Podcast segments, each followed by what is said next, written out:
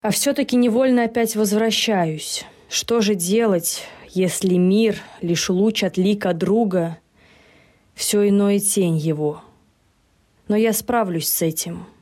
Любить Есенина всегда. Всегда быть готовой откликнуться на его зов. И все. И больше ничего. Все остальное во мне для себя сохраню. И для себя израсходую. А за то, что было, всегда буду его помнить. И всегда буду хорошо вспоминать. Когда пройдет и уйдет Дункан, тогда, может быть, может вернется. А я, если даже и уйду физически, душой всегда буду его.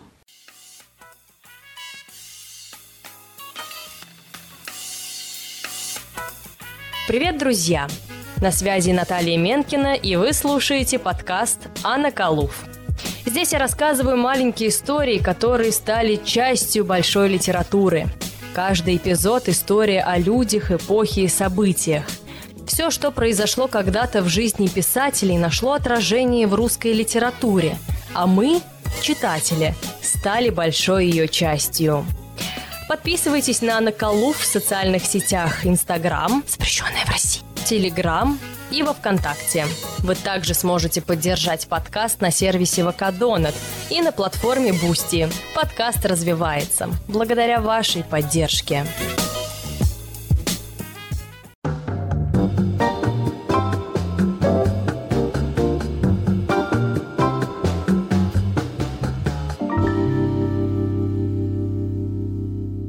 Если честно, я уже устала говорить о количестве женщин в жизни Сергея Есенина. Я говорила об этом в эпизоде про Шагане, про брак с Исидорой Дункан и упоминала его дружбу с императрицей и великими княжнами во времена Первой мировой войны. Думаю, мы с вами уже закрепили, что женщин в жизни Сергея Есенина было много. И сейчас я хочу рассказать еще об одной – но она отличалась от других его возлюбленных тем, что не была его возлюбленной, как бы ни старалась. Очень грустная история о том, что человек может быть предан всю жизнь кому-то и быть предан кем-то. В нашем случае это один и тот же человек. Галина Артуровна Бенеславская родилась 28 декабря 1897 года. Ее мать была грузинка, а отец обрусевший француз – их брак продлился всего пять лет. Девочка осталась жить с матерью, но ненадолго. Та тяжело заболела психическим расстройством. Тогда Галину взяли к себе родственники. Сестра по матери Нина Поликарповна Зубова и ее муж Артур Казимирович Бенеславский. Он-то и дал девочке свое отчество и фамилию. Детство Галина Бенеславская провела в латвийском городе Режица. Сейчас это Резекне – Затем она училась в пансионате в Вильно, а потом семья перебралась в Санкт-Петербург, где Бенеславская окончила Преображенскую гимназию с золотой медалью. Под влиянием своей подруги Яны Козловской, а, которая вместе со своим отцом а, Мечиславом Козловским были большевиками, Бенеславская вступила в социал-демократическую рабочую партию. Вскоре у нее возникли разногласия с подругой и ее отцом, и она уехала в Харьков, где поступила в местный университет. Наступила гражданская война, и Бенеславская попала в плен к белым. Она пыталась добраться до расположения войск Красной Армии, но ее поймали. От расстрела ее спас приемный отец. По невероятной счастливой случайности он работал в госпитале Белой армии. Бенеславский подтвердил, что Галина является его дочерью, и ее освободили. А, чтобы помочь а, уйти в расположении красных, а, Артур Бенеславский выдал своей приемной дочери билет сестры милосердия. Добравшись до красноармейцев, она снова навлекла на себя подозрения и, чтобы как-то реабилитироваться, сослалась на Мечислава Козловского – который, собственно, да, я еще раз повторюсь, был большевиком, и он подтвердил, что Бенеславская своя.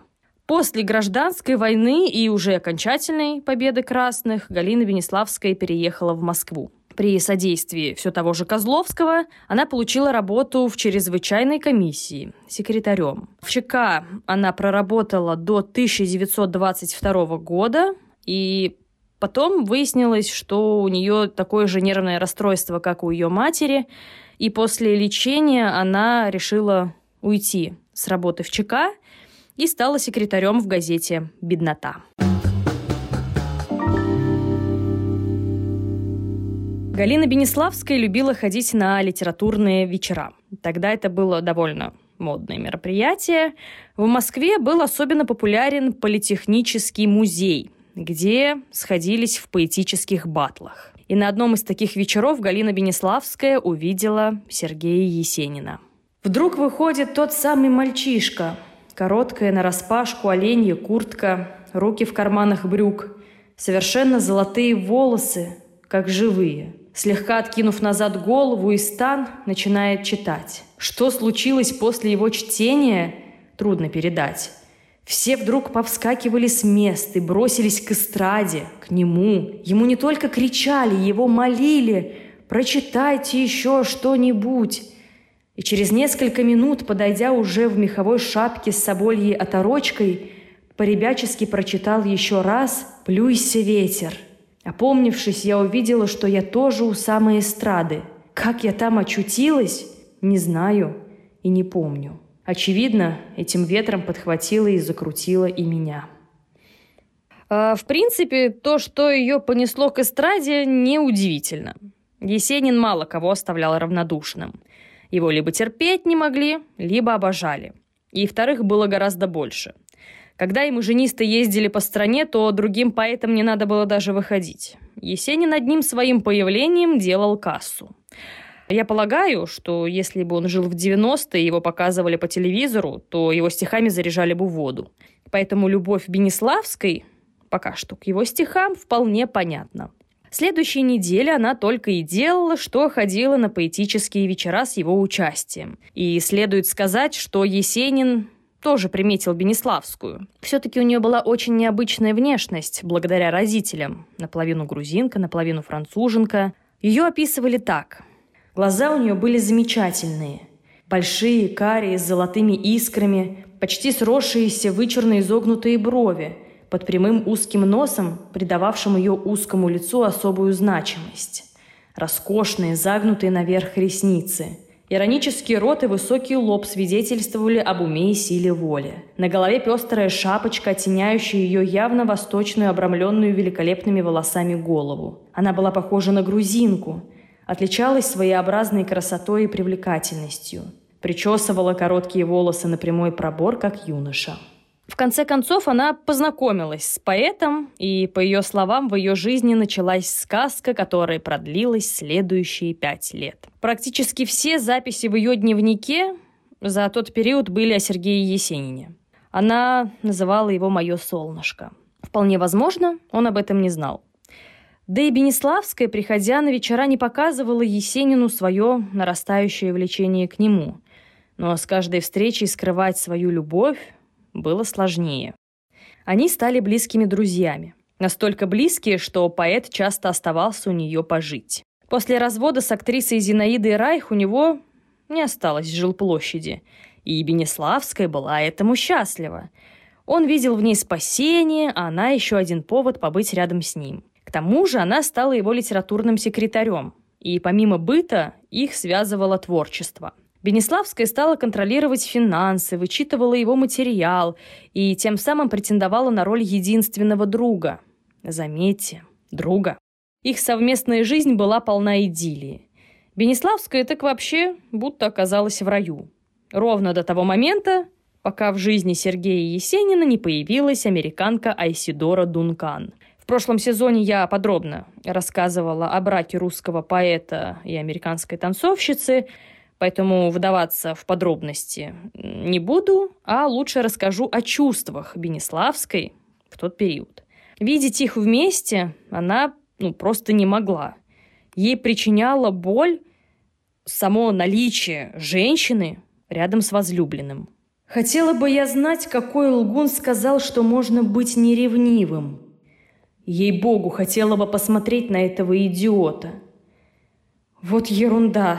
Можно великолепно владеть, управлять собой, можно не подать вида. Больше того, можно разыграть счастливую, когда чувствуешь на самом деле, что ты вторая.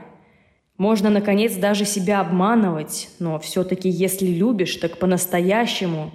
Нельзя быть спокойной, когда любимый видит, чувствует другую. Иначе значит, мало любишь. Нельзя спокойно знать, что он кого-то предпочитает тебе, и не чувствовать боли от этого сознания. Как будто тонешь в этом чувстве. Я знаю одно. Глупости и выходок я не сделаю. А что тону и захлебываясь хочу выпутаться, это для меня ясно совсем. И если бы кроме меня была еще, это ничего. Если на то, очень, очень хорошо – но так как она передо мной, и все же буду любить, буду кроткой и преданной, несмотря ни на какие страдания и унижения. Ну да, представьте себе, что ваш любимый человек в один день приходит, собирает все свои пожитки и с радостью сообщает о переезде к другой женщине.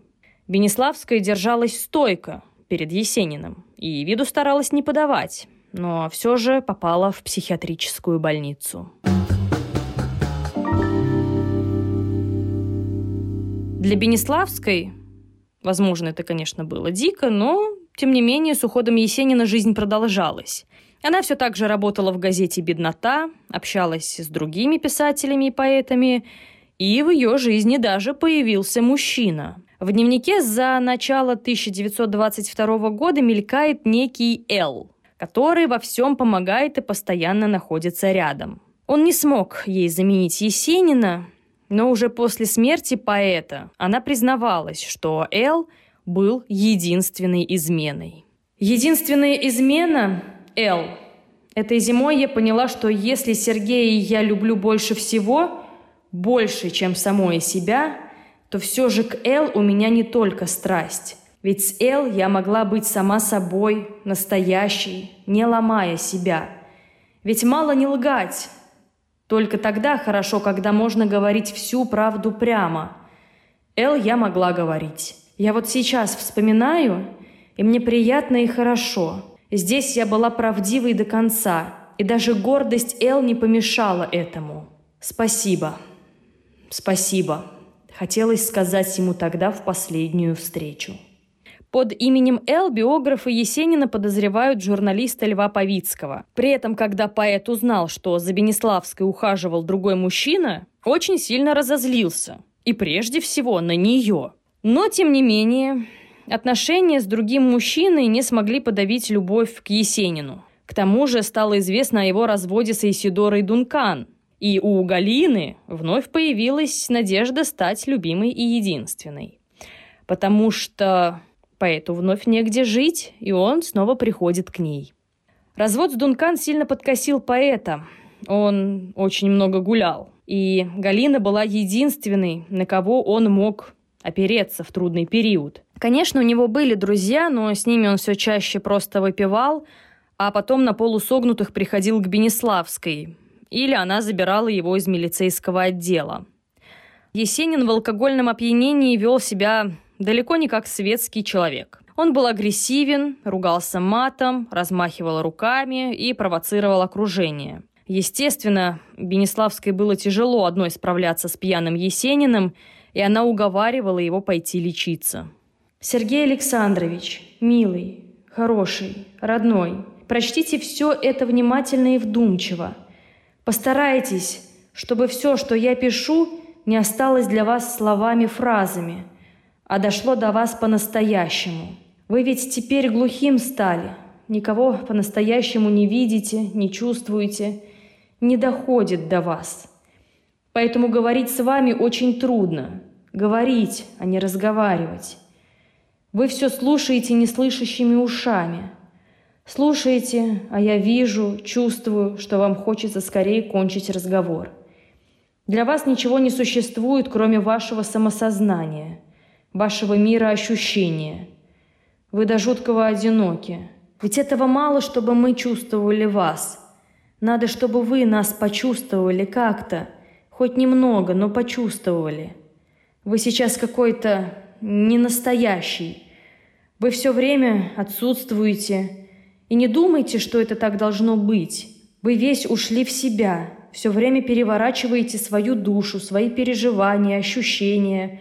Других людей вы видите постольку, поскольку находите в них отзыву к вот этому копанию в себе. Посмотрите, каким вы стали нетерпимым ко всему несовпадающими с вашими взглядами, понятиями. У вас это непростая раздражительность. Это именно нетерпимость. Вы разучились вникать в мысли, вашим мыслям несозвучные – у вас это болезненное. Это, безусловно, связано с вашим общим состоянием.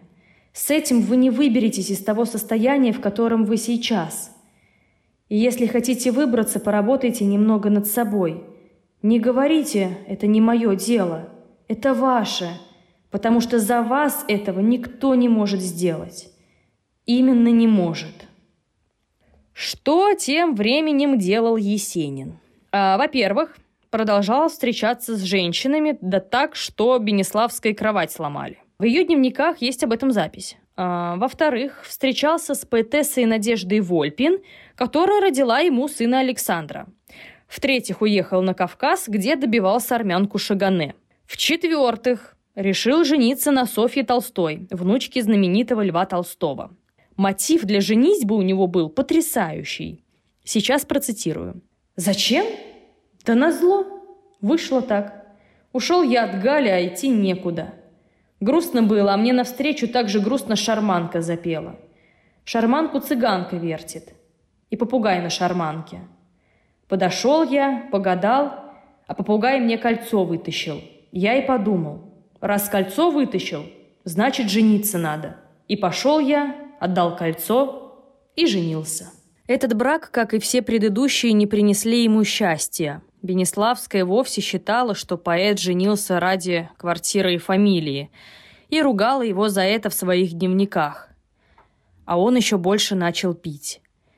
Исследователи творчества Есенина отмечали, что в последние годы его стихи стали более мрачными и философскими. Тем временем психика Бенеславской не выдержала очередного брака Есенина, и девушка легла в больницу. Через пару месяцев Есенин тоже не выдержал. 28 декабря 1925 года поэта нашли мертвым в гостинице «Англитер» в день рождения Галины Бенеславской.